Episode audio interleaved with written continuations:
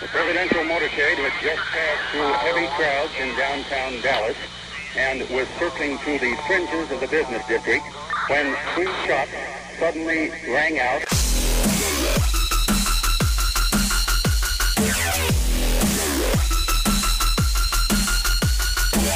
Destroying the media lies and dismantling the narratives.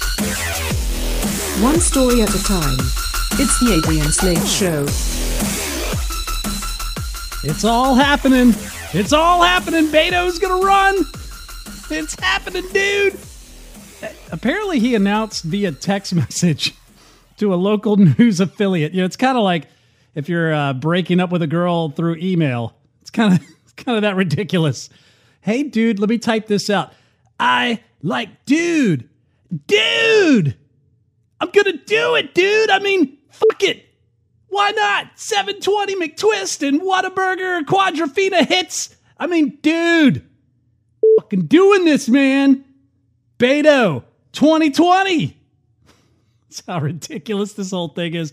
The guy who crashed his car into oncoming traffic while he was wasted off a case of Zima and ran from the scene of the accident, and his dad, the judge, bailed him out. The guy who loves eminent domain so much that he was going to take over, uh, you know, well, um, some seriously low income housing neighborhoods to build a shopping center for his father in law.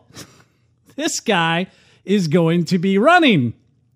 It was a matter of time. I mean, we only watched him spend millions and millions of dollars on his failed Senate campaign, and he's got a documentary.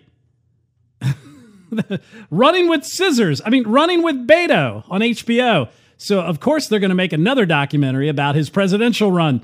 But what's really interesting is my friend uh, Rado3 at Rado3. He basically said, I call it, this is back in January. Beto is going to announce a run either around Cinco de Mayo or St. Patty's Day. Well, guess he's leaning more towards his Irish side because St. Patty's Day is just in a few days. But Beto O'Rourke, I don't even know how you do a, an Irish Hispanic accent because he's not Hispanic, but he's going to run on being Hispanic. And my hope is that he wins the nomination and goes up against Donald Trump in the debates. Tell me what kind of debate that's going to be. You think low energy Jeb was bad? Do you think uh, the way he treated Rand Paul was, uh, you know, tough? I think what he does to Beto O'Rourke in the debates, where he's like just totally ridiculing this guy, gives him a nickname, you know, Slippin' Bobby.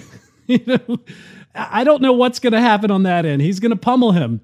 And uh, there's really not much that Beto can run on except for maybe the bribes and the kickbacks he got from the uh, MS-13 and uh, campaign uh, uh, drug cartels to allow safe passage through El Paso during his his tenure uh, on city council and what have you. Uh, maybe he can do that, but yeah. So now we have the pool just gets bigger. Whether we got you know John Hickenlooper over there rocking out with his 75 Hickenlooper guitar, whether we got another fake ethnicity in the course of a fake Indian, Elizabeth Warren, going, uh, yeah, I stole your heritage.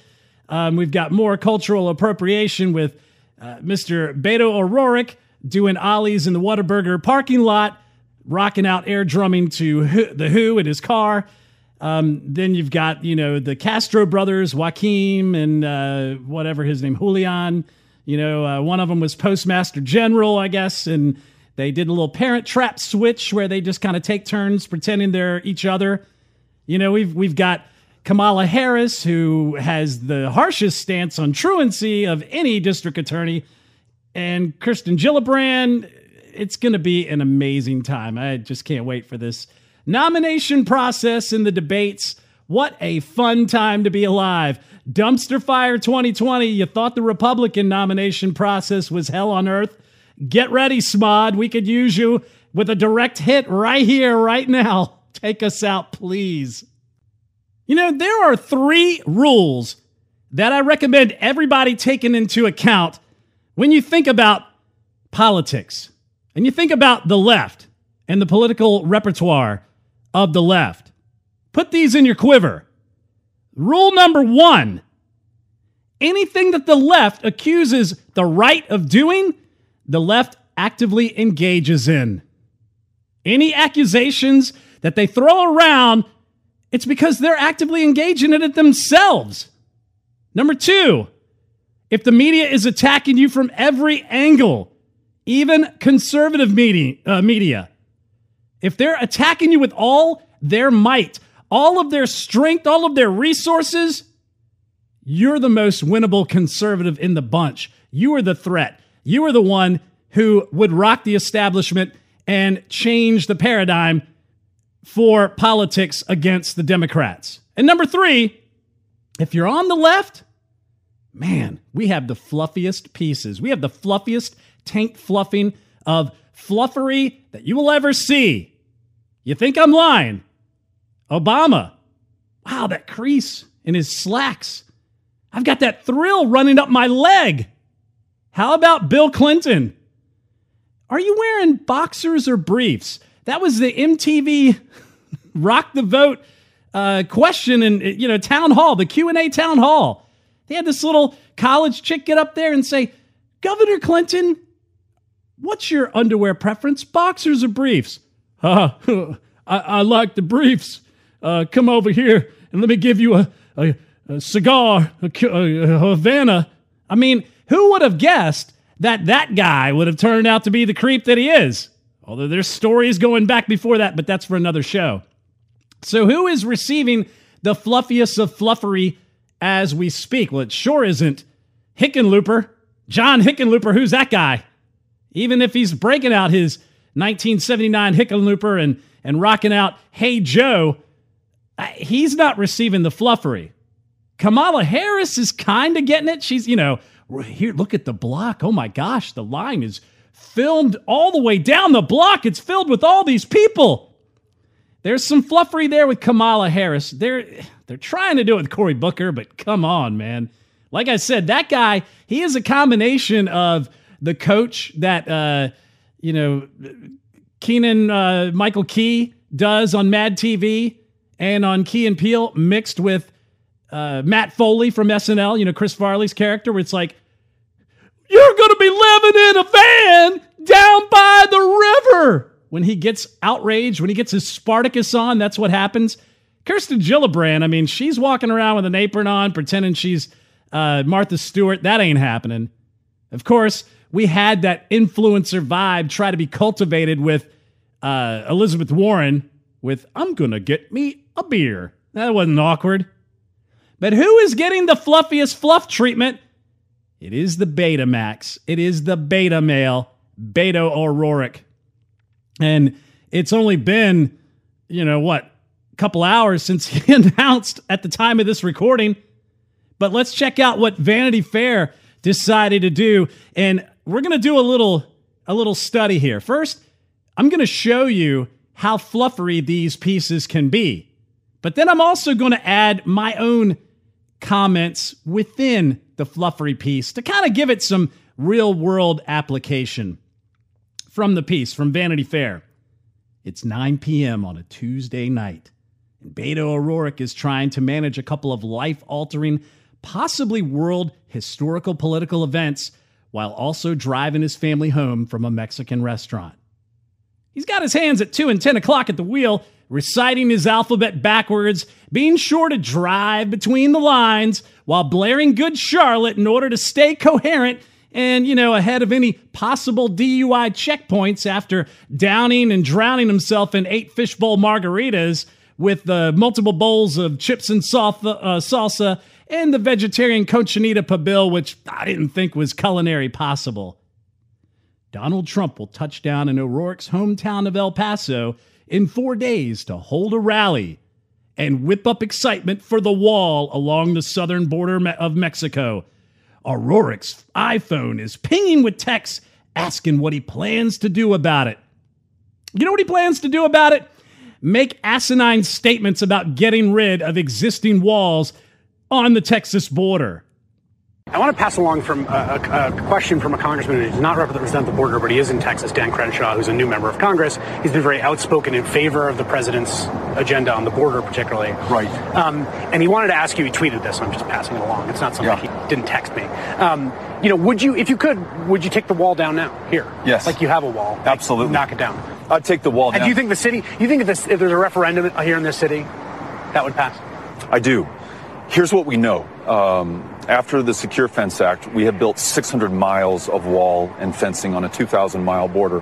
What that has done is not in any demonstrable way made us safer. It's cost us tens of billions of dollars to build and to maintain, and it has pushed migrants and asylum seekers and refugees to the most inhospitable, the most hostile stretches of the U.S. Mexico border, ensuring their suffering and death. More than 4,000 human beings Little kids, women, and children have died. They're not in cages, they're not locked up, they're not separated, they're dead over the last 10 years as we have walled off their opportunity to legally petition for asylum, to cross uh, in urban centers like El Paso, to be with family, to work jobs, to do what any human being should have a right to be able to do, what we would do if faced with the same circumstances they were. And the border is extremely beautiful. As the Washington Post, you know, made certain to point out, in a lengthy piece that chronicled Beto, Robert Francis O'Rourke's call to action for the beautiful snapshots of breathtaking views of our southern border from the public at large. Because, you know, democracy dies in fluff pieces, I guess. This is from the Washington Post. The photos poured in from the Chihuahuan Desert of the Gulf of Mexico and through all the canyons in between, snapshots of nearly 2,000 miles of border, now at the center of a potential government shutdown. For the better part of last month, the scenes along the US Mexico border playing on cable television have featured migrants fleeing tear gas or climbing fences as President Trump escalates his demand that Congress fund the wall. But as of late, Representative Beto O'Rourke who fell short last month in his Senate bid against Senator Ted Cruz, sought to offer an alternative vision. Where would they build the wall? O'Rourke wrote on Twitter. Whose home or ranch or farm are, go- are they going to take to build it? I don't know, Beto. Maybe they'll use eminent domain to rip the property and the housing out from, you know, those low income individuals, give them crumbs for their property, and maybe it'll benefit their father in law when they develop this town center shopping mall. Right. And we're going to get into that pretty soon in the show. I want you to understand Beto O'Rourke was going to enrich his family by using eminent domain. So he's got that question on the front and forefront of his mind. But back to the piece which communities and habitats are they going to destroy? Let the rest of the country see what's at stake, he said. The dozens of photos that Twitter followers sent in response, featuring ankles dangling from cliffs in the Big Bend National Park and kids wading through the Rio Grande, might as well have been a tourism ad for the border, leading some to pledge a visit to or, quote, admit, I had no idea how beautiful the border is. Some posted photos of the kayaking spot that they used to visit. It changed my life. Or the spot where grandfather once owned a ranch overlooking Mexico. But while the photos are unlikely to sway congressional debate on the wall, they did illuminate some of the habitats most threatened by Trump's border wall such as the Santa Ana National Wildlife Refuge and the National Butterfly Center in Texas, the Trump administration has been able to bypass dozens of environmental laws, including the Endangered Species Act and the Clean Air Act, thanks to the 1996 and 2005 legislation that gives precedence to border security concerns. Earlier this month, the Supreme Court left in place the February ruling upholding the Trump administration's authority to waive the environmental rules, a major blow to groups seeking to save natural habitats along the border they fear will be destroyed by the president's wall. Right there was the first time between two articles that we had any sort of research being done and any sort of facts being given in the multiple multiple articles and who were they against? I don't know against bad orange bad man. What will O'Rourke do about the Trump rally down the street? He said he couldn't rent a. I mean, that's what they're they're talking about this rally that he's coming up, you know, on Vanity Fair. They're talking about the rally that that he had down the street from the Trump rally. But I mean, what is he going to do? I mean, he couldn't rent a loud enough PA to drown out the music emanating from the Trump rally that would eventually drown him out like the P Funk party on the movie PCU. Stand.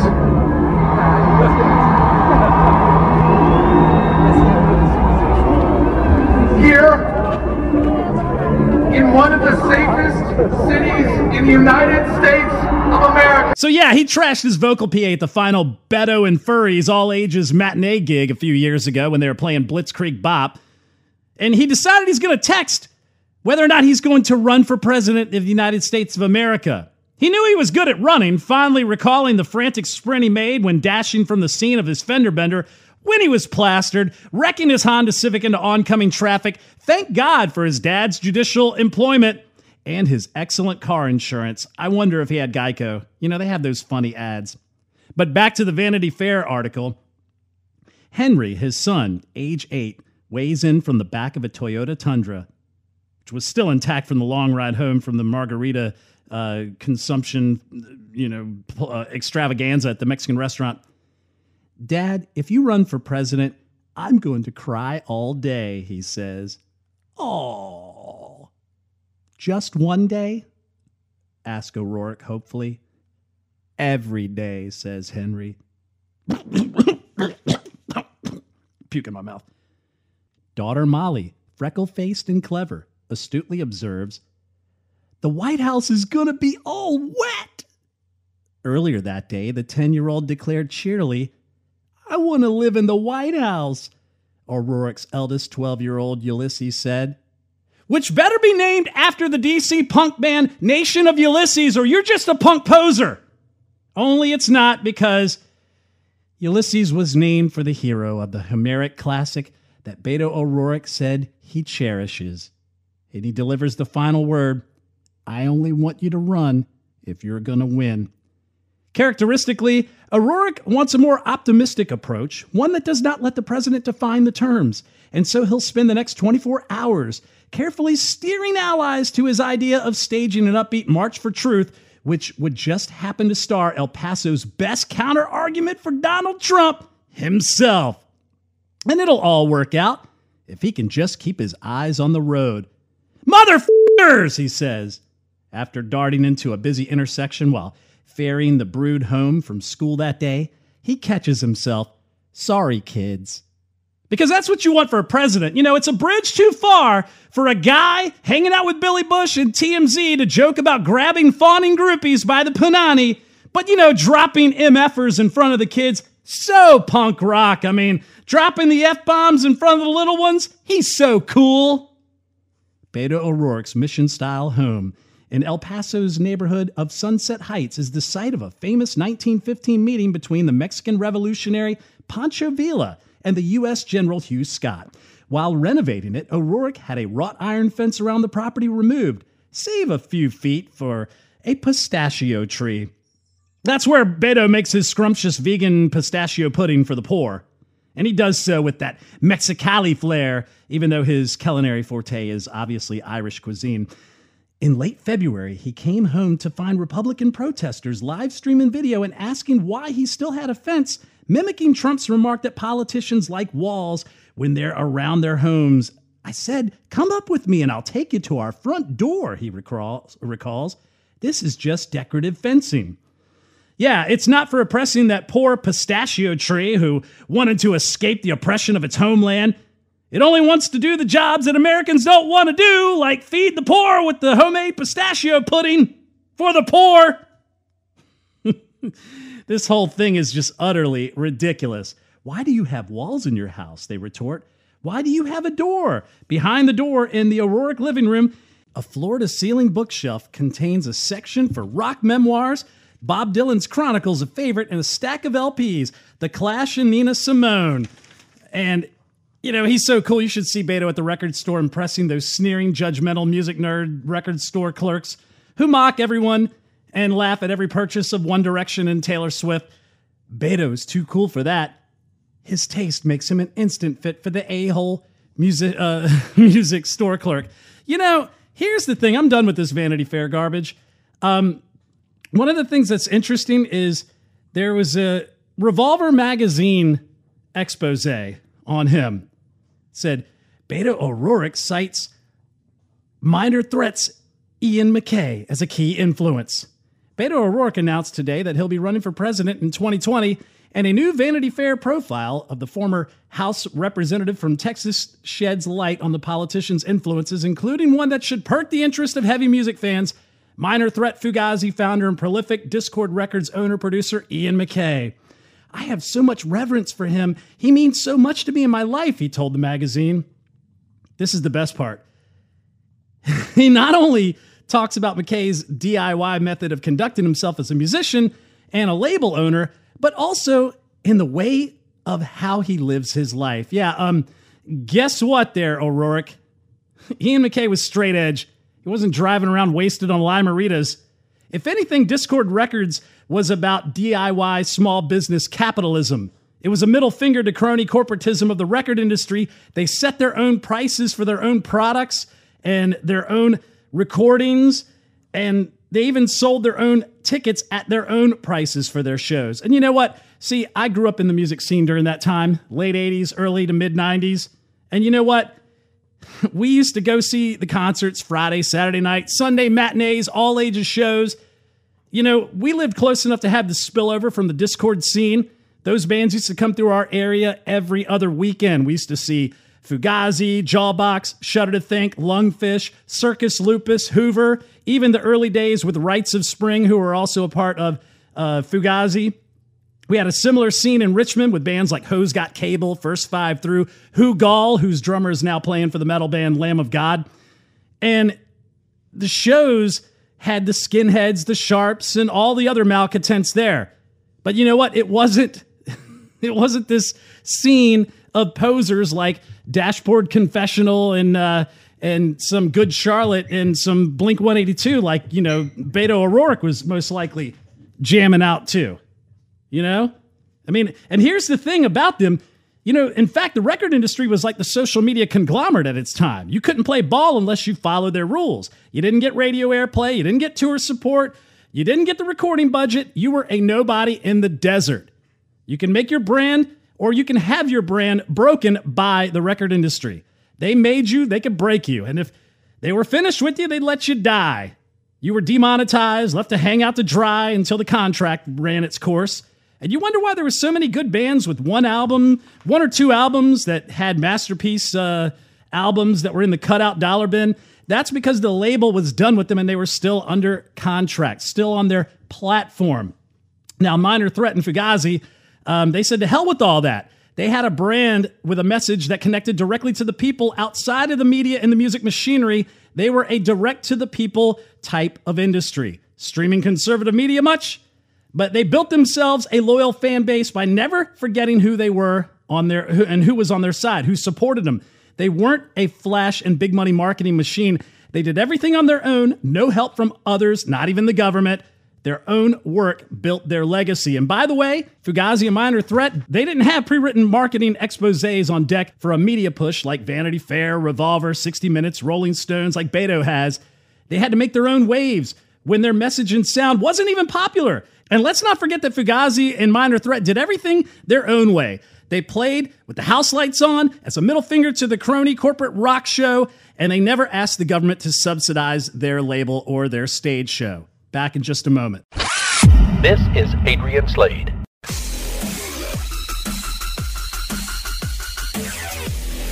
The Adrian Slade Broadcast.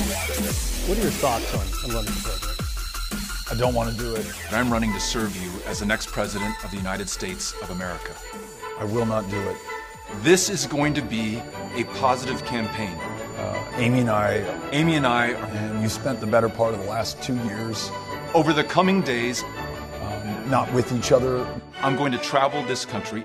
Our, our family could not survive more of that. We can begin by fixing our democracy. But I'm not looking at 2020 and the interconnected crises in our economy, and in fact, in, our democracy, and completely in our climate.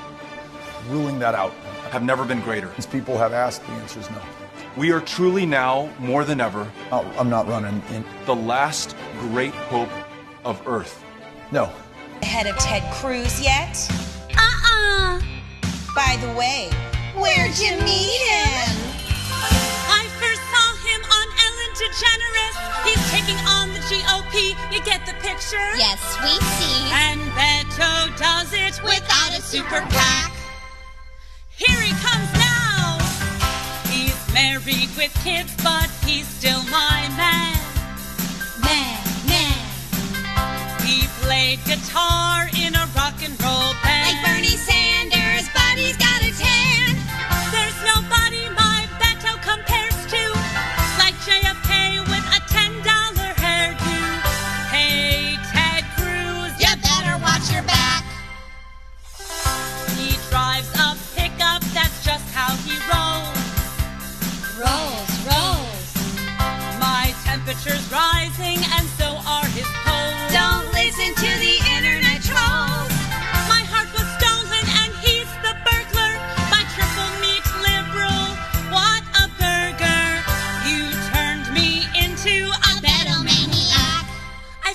much better now.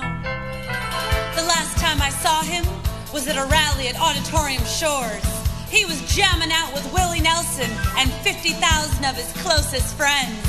But then in came the Koch brothers and Mitch McConnell and Shredder from the Teenage Mutant Ninja Turtles. Look out, Beto! Look out!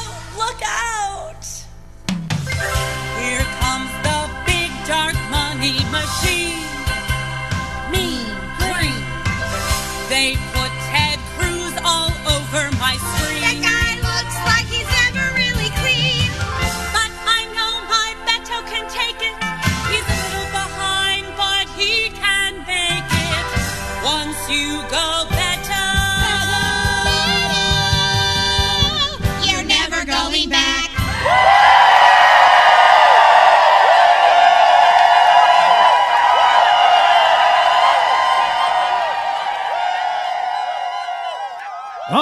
yeah, the leader of the pack. That was when Beto Francis, Robert Francis O'Rourke was playing up against um, Ted Cruz in the Senate campaign. Let's keep the celebration going.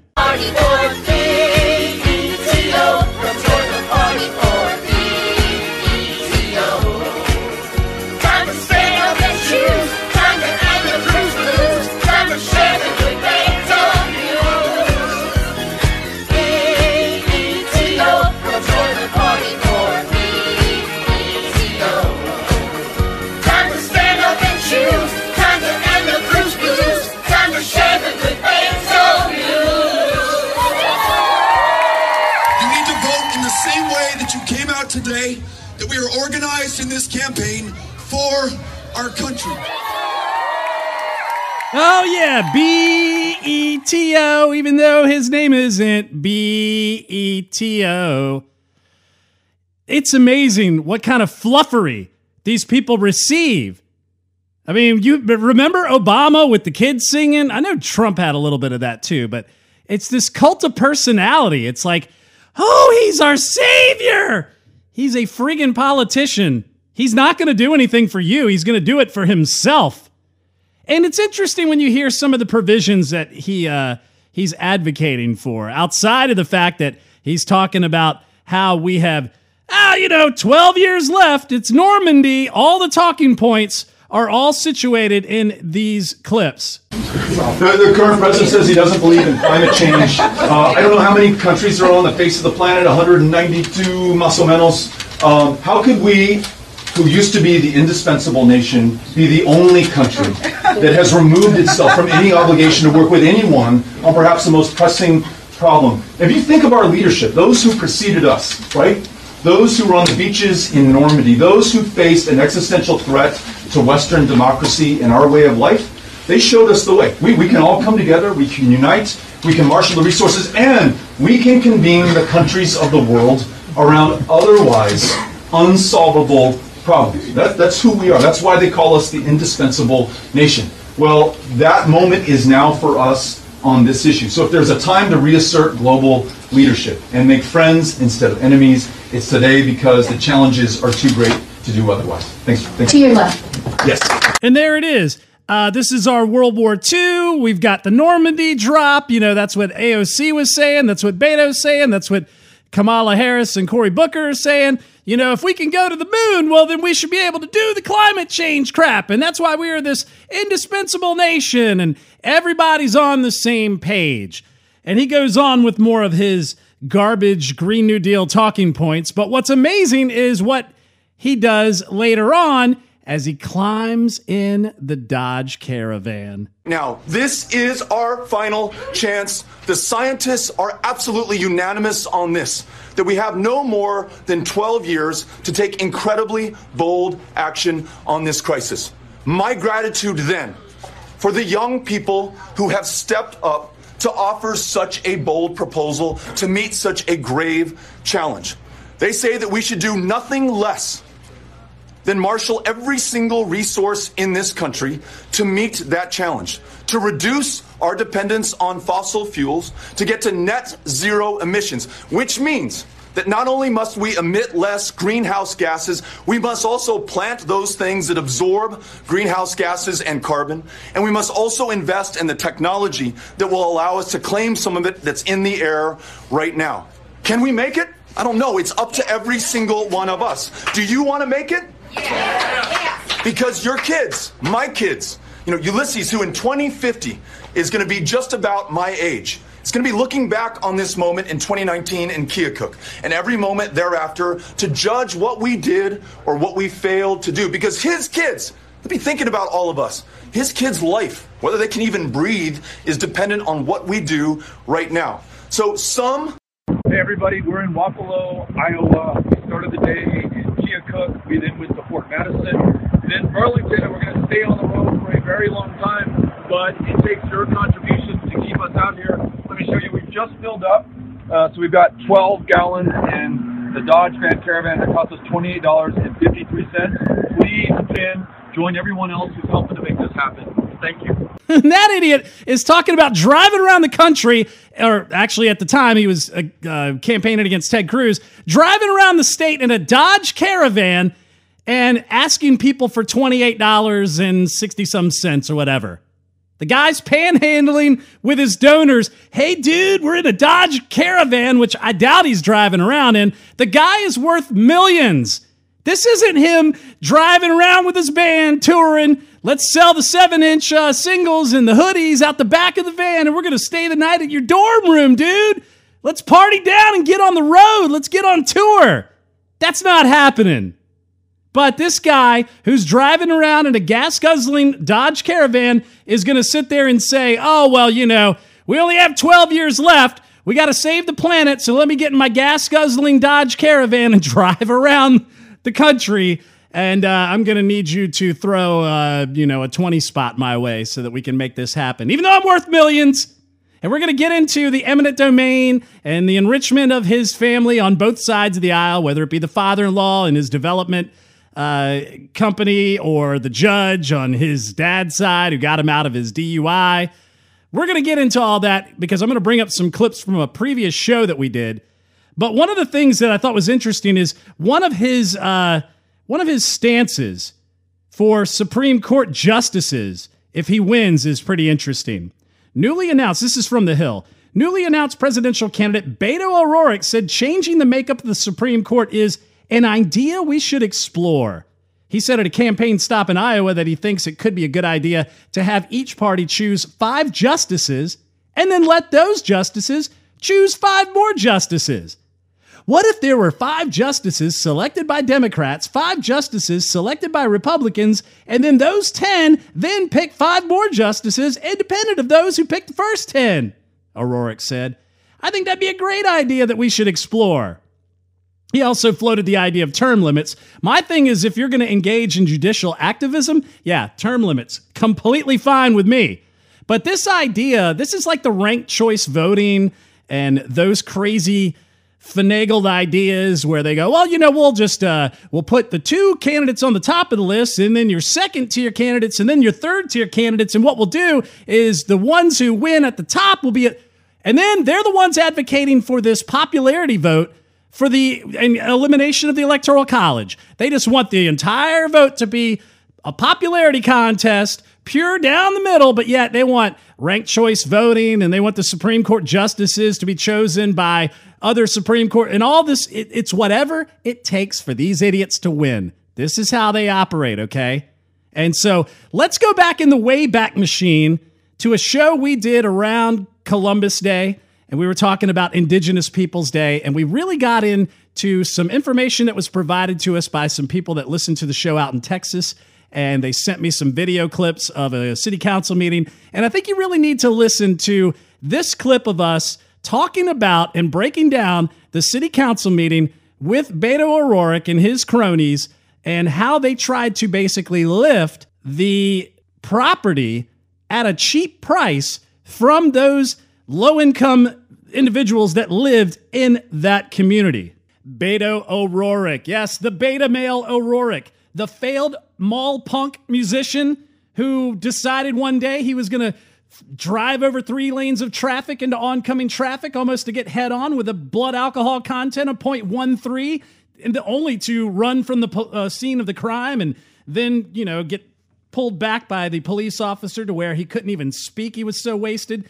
We talked about that uh, either last week or the week before where we read the uh, the actual a police report, but there's other developments that no one's talking about. You know, there's a lot of things in O'Rourke's past that he doesn't want to speak of. But luckily, allies of Ted Cruz are targeting this Democratic opponent. This is from Texas Tribune. In a new TV ad over his support on the El Paso City Council for a plan to redevelop downtown El Paso, which raised the threat of eminent domain. The plan never went that far, but fueled a contentious chapter in El Paso politics, starting over a decade ago. The new TV ad from the Club for Growth, a national conservative group that recently announced a seven figure offensive in the race, portrays O'Rourke as a puppet of wealthy developers who pushed the project, including his father in law, Bill Sanders. Quote, El Paso's rich and powerful stay that way by controlling politicians like Beto O'Rourke, says a narrator in a 30 second spot. As Councilman Beto carried water for his wealthy father in law, the developer behind a downtown redevelopment scheme pushing the city to bulldoze an historic Hispanic neighborhood using eminent domain. While eminent domain was never used in conjunction with the project, the specter of it was controversial from the start. O'Rourke was one of those on council who at least initially wanted to preserve the option of eminent domain as a last resort and for example, helped defeat a June 2006 motion to rule it out. A month later, as public concerns were growing about the plan, the council, including O'Rourke, voted to ban the use of eminent domain during the first year of the project.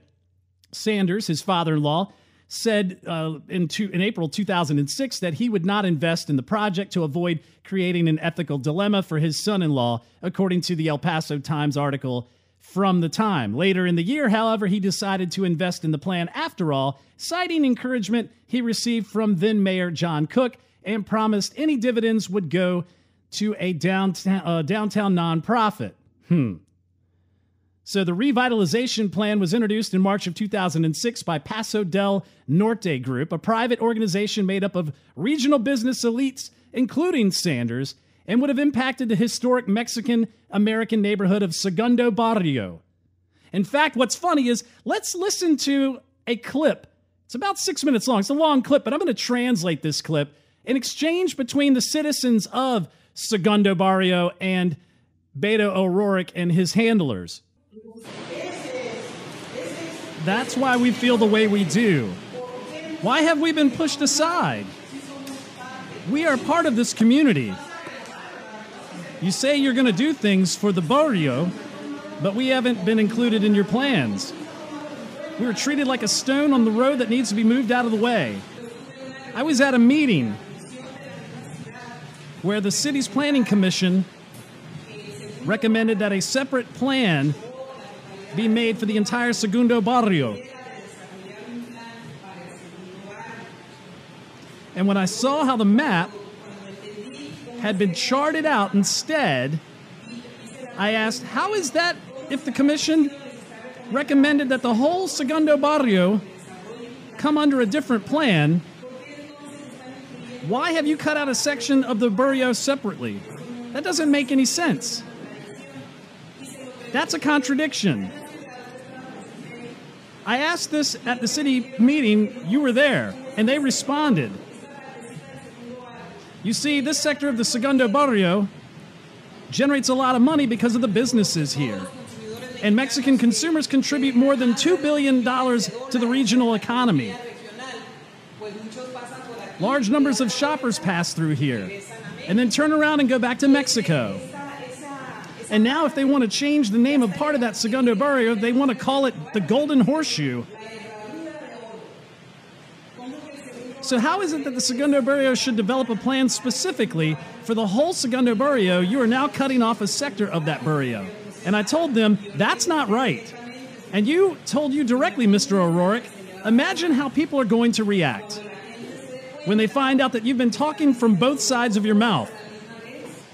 Here's his handler. The people who put this plan together needed to figure out how to connect the downtown part of the plan to the Juarez Bridge. To make that connection, it's not only because this part makes a lot of money, but also to make the connection. Here's another gentleman. We were kicked out of the OA people and kicked out of our houses and only given 20,000 for our houses? That's wrong. And now the people who live at Mesa and 8th Street are being offered 16,000 for their house. The people are being ripped off. That's just wrong. The handler for Beto now. If someone comes to your home and tells you here's a check for $20,000, you don't have to agree, you don't have to sell. It's against state law for the city to come and take your property for economic development. Here's the citizen. That's a lie. The city can condemn their home. If it declares the area where the house is a blighted zone, they don't have to give her what she's asking for. Here's Beto's handler. It's not the intention of the city, and I can't say with any intention, the city has no intention of taking your homes away. Here's Beto. As Victor said, the city is not in the business of building buildings or tearing down buildings. It's not the city's business. But if a private owner wants to raise his building or sell his building, then he's free to do that. These investors are individuals with a, with a lot of money. So why don't they go? Says one lady in the crowd. Why don't they go buy up the land in the mountain that's very expensive? Why do they come down here where the table is set for them? Why do you want to strip us of our land? Because we are humble people? Here's Beto. If somebody wants to buy up a building and the owner wants to build and sell, everything is legal. Here's a citizen. We used to be happy here in the Barrio. Yes, with all of its defects, but we were happy. Here's another one. And now you've bought this new plan into the Barrio and you have us living in fear. Here's Beto. There's a lot of people working in the area, very hardworking people who are frightened by the people who live here. And you know who that is? Beto says, Yes. It's your own father in law, says the citizen. And that's not okay. It's just your opinion. No, that's not just my opinion. I'm telling you what's going on here, says the citizen. Many people have sold their homes out of fear. The, this was the plan development for in secret for two years. Only after this period, the city unveiled it. So if they didn't include us for two years, says the citizen, while they were coming up with the plan, what should we expect now that um, it has already been approved and finalized by the city? I also want to say that you have treated the people in this barrio with a tremendous lack of respect, says the citizen. And here is proof of the material right here. She holds up the documents showing the plan. This photo of their presentation shows how one of the city's meetings the offer the city offered and played games with us and the people of this barrio. They kind of set up a monopoly game and asked those at the meeting as if none of you lived here. And if we were nothing here, as if nobody's home was here, they asked the individuals playing this game, what would you like to see here?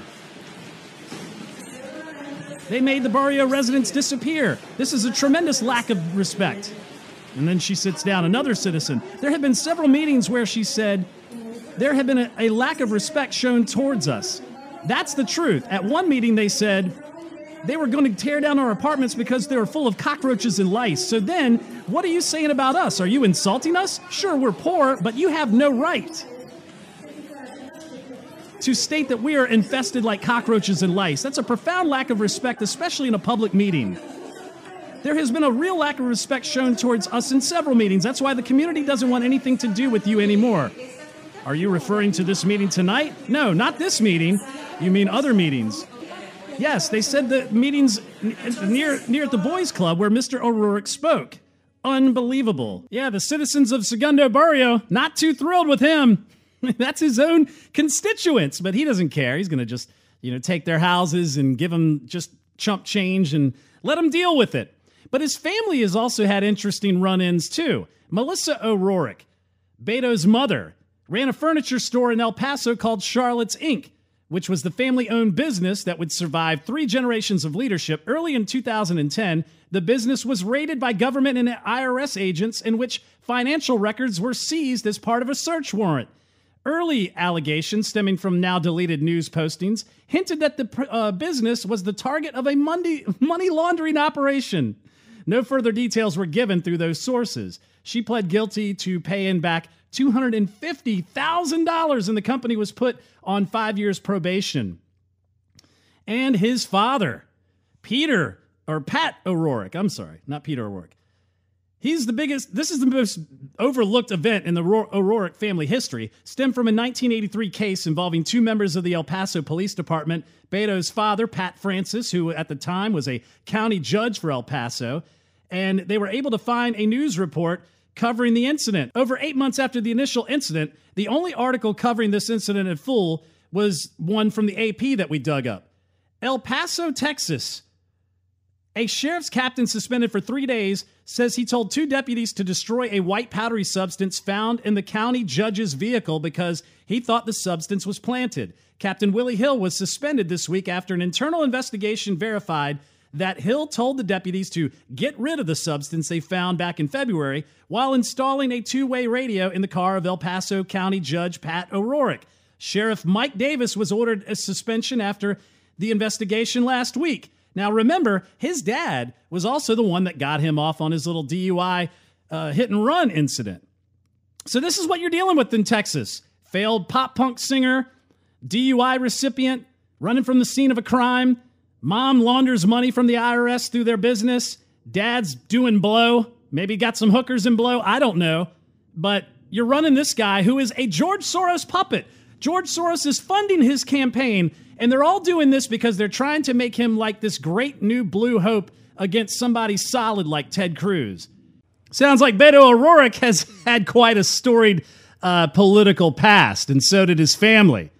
Yeah, um, it's unbelievable when you think about all of the things that surround this guy, and yet he's considered the go to candidate. He is the white Barack Obama. He is the great white hope. And yet we don't hear about his little DUI incident.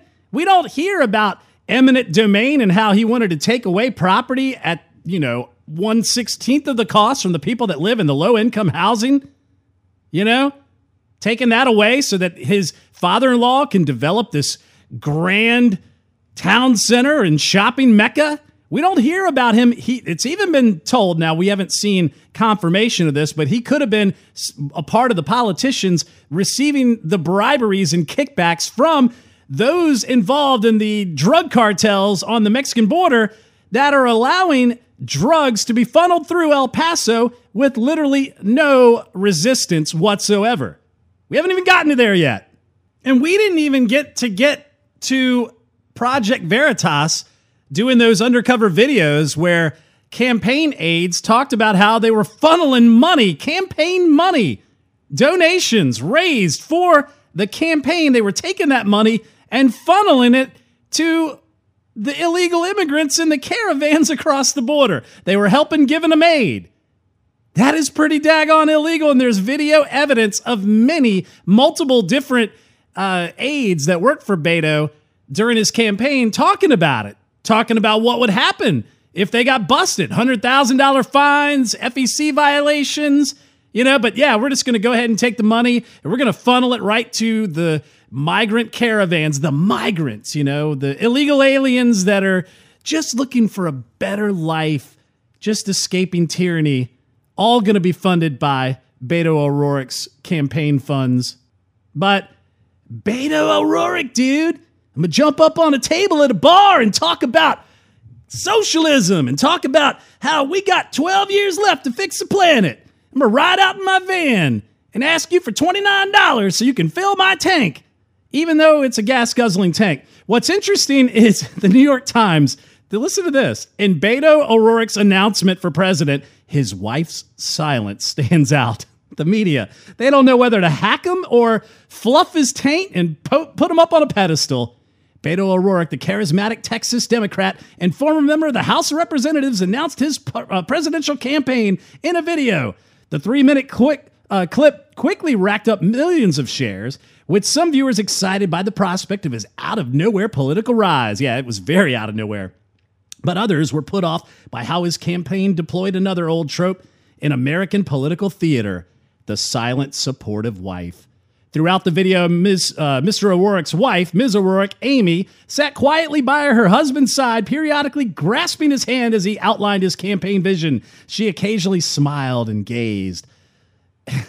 but th- apparently, this is like a reason to attack this guy. The guy is going to be in the race and he's going to be a force to be reckoned with whether we like it or not because here's the deal here's the deal they realize Alexandria Ocasio-Cortez is not going to be a presidential candidate. She is going to be on the extreme side to be a draw to the youth, to be a mouthpiece for the movement and she's going to have limited power within the government, you know, as a representative, but she's going to be there to engage those on the sidelines and engage those who are, you know, oblivious to it all. But what they need is they need somebody that's going to be more polished, more refined, more slightly centrist, and have this presidential demeanor. And that's what they're going for with Beto O'Rourke. They want to build that movement. She's going to be the recruitment mechanism, and he's going to be the one to take it across the finish line.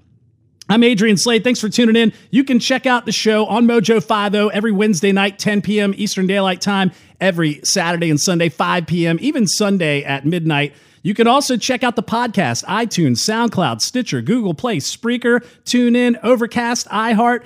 You can also donate to the show, patreon.com slash Adrian Slade Show or anchor.fm. You can donate there as well. You can also get the free Roku channel in your streaming store and check out the blog, adriansladeshow.com.